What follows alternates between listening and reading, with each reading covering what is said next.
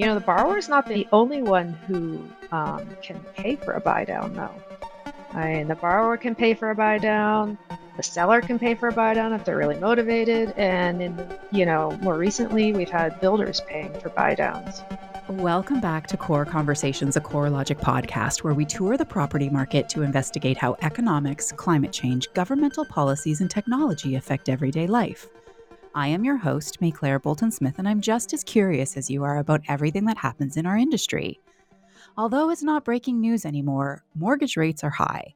And this has made mortgages more expensive both for first time homebuyers as well as people looking to move. Trust me, I know, I was one of them. The result is everyone is looking to secure the lowest mortgage rate possible. The problem is, current homeowners are unwilling to give up the low interest rates that they've locked in and are sometimes deferring listing and limiting inventory. This can create a competitive and sometimes unaffordable market for buyers who are willing to take the plunge. Despite these pockets of competition that remain, homes are still being bought and sold.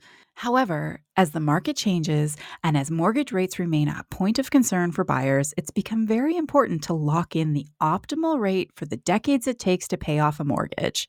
So, to talk about rate locks and the effect they're having on the housing market, we are welcoming back one of my favorite guests, CoreLogic principal economist Molly Boesel. So, Molly, welcome back to Core Conversations. Yeah, thanks a lot for having me back. I'm really excited about this one. I am too, because the last time you and I talked, my life fell apart. so we're going to talk a little bit about that, of what was going on um, off air um, at the same time, and it, this is all really relevant to to that. So I just thought it would be really interesting to have this conversation because of what we went through. So why don't you quickly just tell our listeners a little bit about who you are? You are a regular guest, but just a quick reminder. Sure. So I'm a principal economist in the office of the chief economist.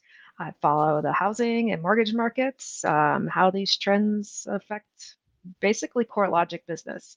Uh, and I have a specific interest in home prices and also single family rents and what's been happening with those the last few years.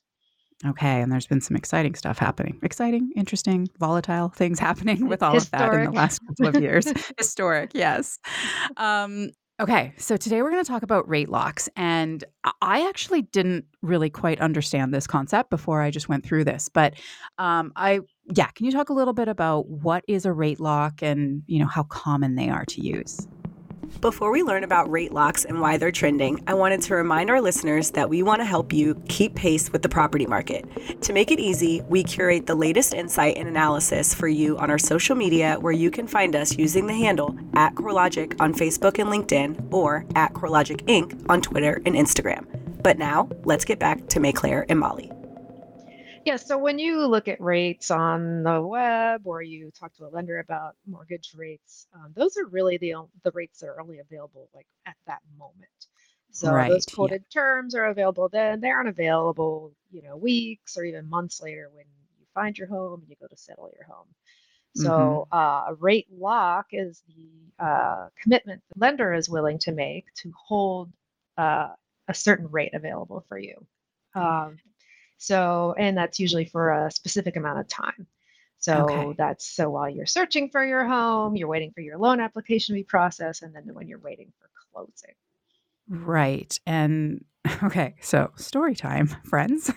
um, so something that we went through, um, I'd mentioned before that we we sold our house in a matter of day, a matter of minutes, really. Like it was in under 24 hours, our whole home sold. We were in contract to purchase a house that was contingent both on us selling our home and the buyers purchasing a new home. And the contract had a fixed amount of days for both of those things to happen. Um, so when we went into contract, we locked in a mortgage rate. Um, and we locked it in for 30 days. And that should have been enough time for us to close on the property given the way the contract was written. Spoiler alert, it wasn't.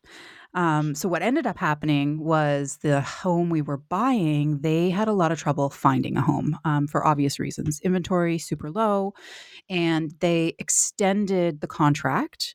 Um, and with that, we did a rate lock extension. So we had the opportunity to continue to lock in the rate that we had um, because by this point this was january february and that by that point that's really when mortgage rates were just really going up. So we had you know gone up from 5.9 to 7% at some point and it was going to cost a lot more if we couldn't continue to lock in the rate. So there was the opportunity to extend the rate lock. Um, so can you talk a little bit about how that works? Yeah so uh, like you said the rate lock is good for a certain amount of time. So if something happens, like in your Mhm. case where the there were some contingencies that didn't come through, um, your like rate lock expired. Um, so what happens then? You either have the opportunity to pay the higher rate, because in your case, um, or you can uh, get an extension. Um, unfortunately, a lot of times, I think I don't know about your case, but uh, an extension, um, most likely you'd have to pay a fee for that. Getting a favorable interest rate is definitely desirable. However, it is only part of the process of finding and buying a home. A large part of the process is knowing where to buy and when to do it. CoreLogic economists track these metrics in the monthly home price index, which you can find at the link in our show notes. and it's a very big fee. So that's Yes. all the other thing. the other thing we learned was there was the opportunity to extend, and you could extend it three times. But each time you extended, it was twice as much as it was the first time. So it it could get very pricey. Um, we did do some negotiating and have the the sellers or even the agents were offering to pay the extension to keep this deal going because they they thought you know we would walk away from it if we couldn't get the interest rate that we had locked in. Um, so yeah, rate lock extension was something that we did do as well. The other the other part of it, and the next thing I wanted to talk about is we. So when we first got that rate, um, we bought it down, which was another concept I didn't understand that much about. Mhm, Is buying down the rate. Um, so at the time, because the rates were not super high, I think we paid eight or nine hundred dollars, maybe a thousand dollars to buy down the rate, um, which would be part of our closing costs. Mhm. And but when we we then looked at okay, would it be worth extending the lock or reapplying for a new loan and buying it down? And at that point, it was something like twenty-five or thirty thousand dollars to buy down the rate. Wow. So because rates had gone up so much, the this whole buying down the rate became very expensive. So that's why it became even more important to lock in the rate That's and do the Wow. rate lock extension. Yeah, yeah. So buy downs, uh, they're definitely a way to to to lower the mortgage rate. Um, hmm y- you know, and like you said, you you opted to pay some points up front that you would pay at closing to, to get a lower rate. Um, you know, the borrower is not the the only one who um, can pay for a buy down, though. Mm. I mean, the Mhm. borrower can pay for a buy down.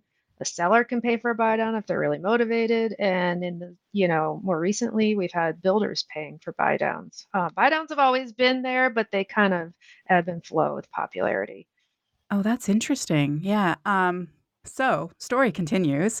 Um, that deal, which we were in contract for 90 days, three a little over three months, um, it actually fell apart on close day. We we thought we were getting the house. We thought everything was coming together, and and the sellers backed out on us on close day. So uh, we were then left with no home, um, living in an Airbnb, and desperately needing a house. Um, to which we did find one um, later, even that same day, uh, thankfully. And but my big concern was mortgage rates were so much higher at this point, and it was going to be $30,000 to buy down the interest rate that we had on the first home. So this was now making our purchase exponentially more expensive. But to what you just said, it doesn't need to be the homeowners that pay this. Right, And that was right. something we had a very motivated seller on, on the home that we ended up buying, and they offered to pay the buy down for us. Um, and I've had another friend, I had a friend that was selling her home at the same time, and the sellers asked them to buy down the interest rate as well too. So I think maybe because interest rates were so much higher right now, did this concept become a lot more popular that people were um, ne- using this as a negotiation tactic, I guess. Speaking of getting the best deal possible when buying a home, it's that time again. Grab a cup of coffee or your favorite beverage. We're going to do the numbers in the housing market. Here's what you need to know. The first quarter of 2023 is the first time that U.S. homeowners with a mortgage have lost equity since 2012. Washington, California, and Utah saw the largest losses, reflecting decelerating home prices reported in CoreLogic's Home Price Index. Homeowners with mortgages represent about 63% of all properties, according to the 2016 American Community Survey. That makes up about two thirds of Americans who saw their equity decrease by a total of $108.4 billion since the first quarter of 2022. That's a loss of 0.7% year over year. But most people are still sitting in properties with positive equity only 1.2 million homes, or 2.1% of all mortgaged properties, had negative equity in the first quarter of 2023. For comparison, CoreLogic data showed that negative equity peaked at 26% of mortgaged residential properties in the fourth quarter of 2009. Still, on a year over year basis, the number of homes with negative equity rose 4% during that same period. To find out more about the state of the property market, go to corelogic.com forward slash intelligence. And that's the SIP. See you next time. Yeah, so it, it could be also where you were looking. If uh, mm. if a buy if a seller realizes that this deal might fall through, and then um, they need to look for a new buyer. And but in the meantime, maybe prices will fall a little bit or something. It's yeah. like that. They they could be pretty motivated. Uh, for that. So, and when you have the seller offering to pay for the buy down, it, it becomes a much easier decision for you as the buyer. Yeah. And especially if they're not raising the price, because sometimes a, um, a seller will just compensate for it with a higher price. Yeah, well, and that that actually is interesting because that is kind of what they did. So we, you know, our agent went to their agent and said, you know, what are they looking for for an offer? And it was because, you know, the home had been on the market for a little bit and it had dropped in price just because um, of the way the market was at this particular price point. And they actually said they wanted X dollars, or if we were willing to go a little higher, they would buy down the interest rate.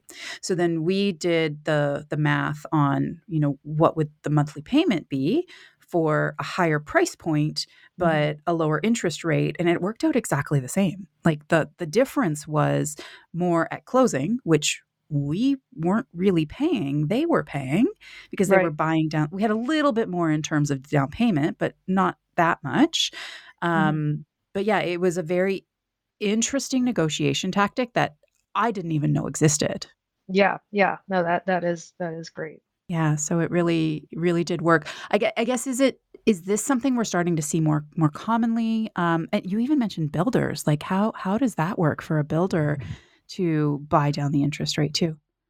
Oh yeah. So I mean, uh, I think um, a lot of lenders uh, offer buy downs. You know, they're not they're not really taken up by that many borrowers. Um, okay. You know, kind of kind of a small share of borrowers. It is increasing in popularity. Um, there's a lot of reasons why it, it wouldn't be taken up by a lot of borrowers. Um, like you said, you got to do that math, right? Mm-hmm. Uh, is mm-hmm. the uh, you know you have to figure out um, if you might want to refinance. You got to figure out you might want to watch interest rates. Where are they going? Right. Rates are going to go down in the next year. Um, if they are, you might want to just refinance the loan next year. Um, mm-hmm. There's also always the possibility of an adjustable rate mortgage. Um, oh, so if you also yeah. think rates are going to fall uh, when the, you have your adjustment period, the next one, two, three, even five years or longer on those arm uh, adjustable rate mortgages, then yeah. you know you could just refinance them. So, so what a lot of lenders are offering them, um, it's just a small share, but an increasing share of borrowers are taking them up. Yeah, that that's really interesting. And I so specifically when you talked about how you know builders may offer this. Mm-hmm, is is this kind of tied to our inventory again? And maybe even are we seeing that more with new construction or is that related at all? Yeah so builders uh, they they they had a hard time completing new projects during covid you know the worst mm-hmm. parts of mm-hmm. covid. And they had a lot of uh, inventory um, just came on the market right after they they the supply chain issues um, alleviated a bit. So um, builders are offering buy downs uh, for for buyers, and okay. um, about three quarters of builders are offering them.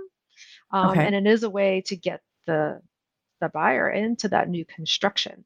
Ah, Um, and they're doing it a couple different ways. You you know when we you were talking about a buy down, I don't know if yours was for the entire length of the mortgage or if it was just for like a year or two. It was. it could be yeah. one where you buy it down for, you know, one year, two years, Oh, interesting. uh, Only with an like that. adjustable rate? Would it have to be an No, adjustable that rate would be with a fixed rate. A fixed Oh, rate. You buy down the rate. It's called like a um. There's a there's a two one buy down, three two one buy down.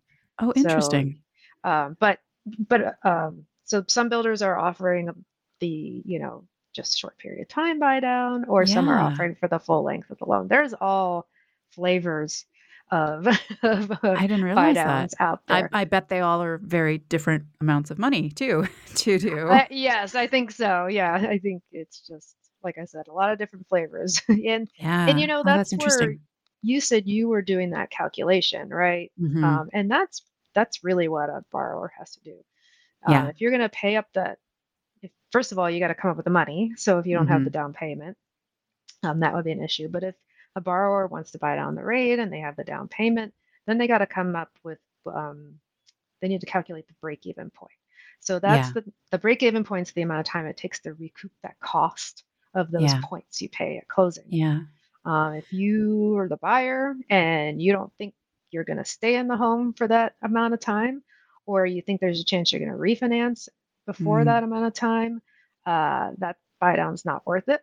There are Yeah. things a borrower can do to lower their overall cost of borrowing. Yeah. And one I think a lot of people don't think about, I know we're talking about rates, but I think a lot of people don't think about this is just making an extra payment Yeah. you know not even every month but maybe every year Yeah. make Paying a little bit more on the payment principal and just the a little can more of the principal because that's what Yeah. people don't realize right Yeah. and i didn't realize this until i had a mortgage is that Yeah.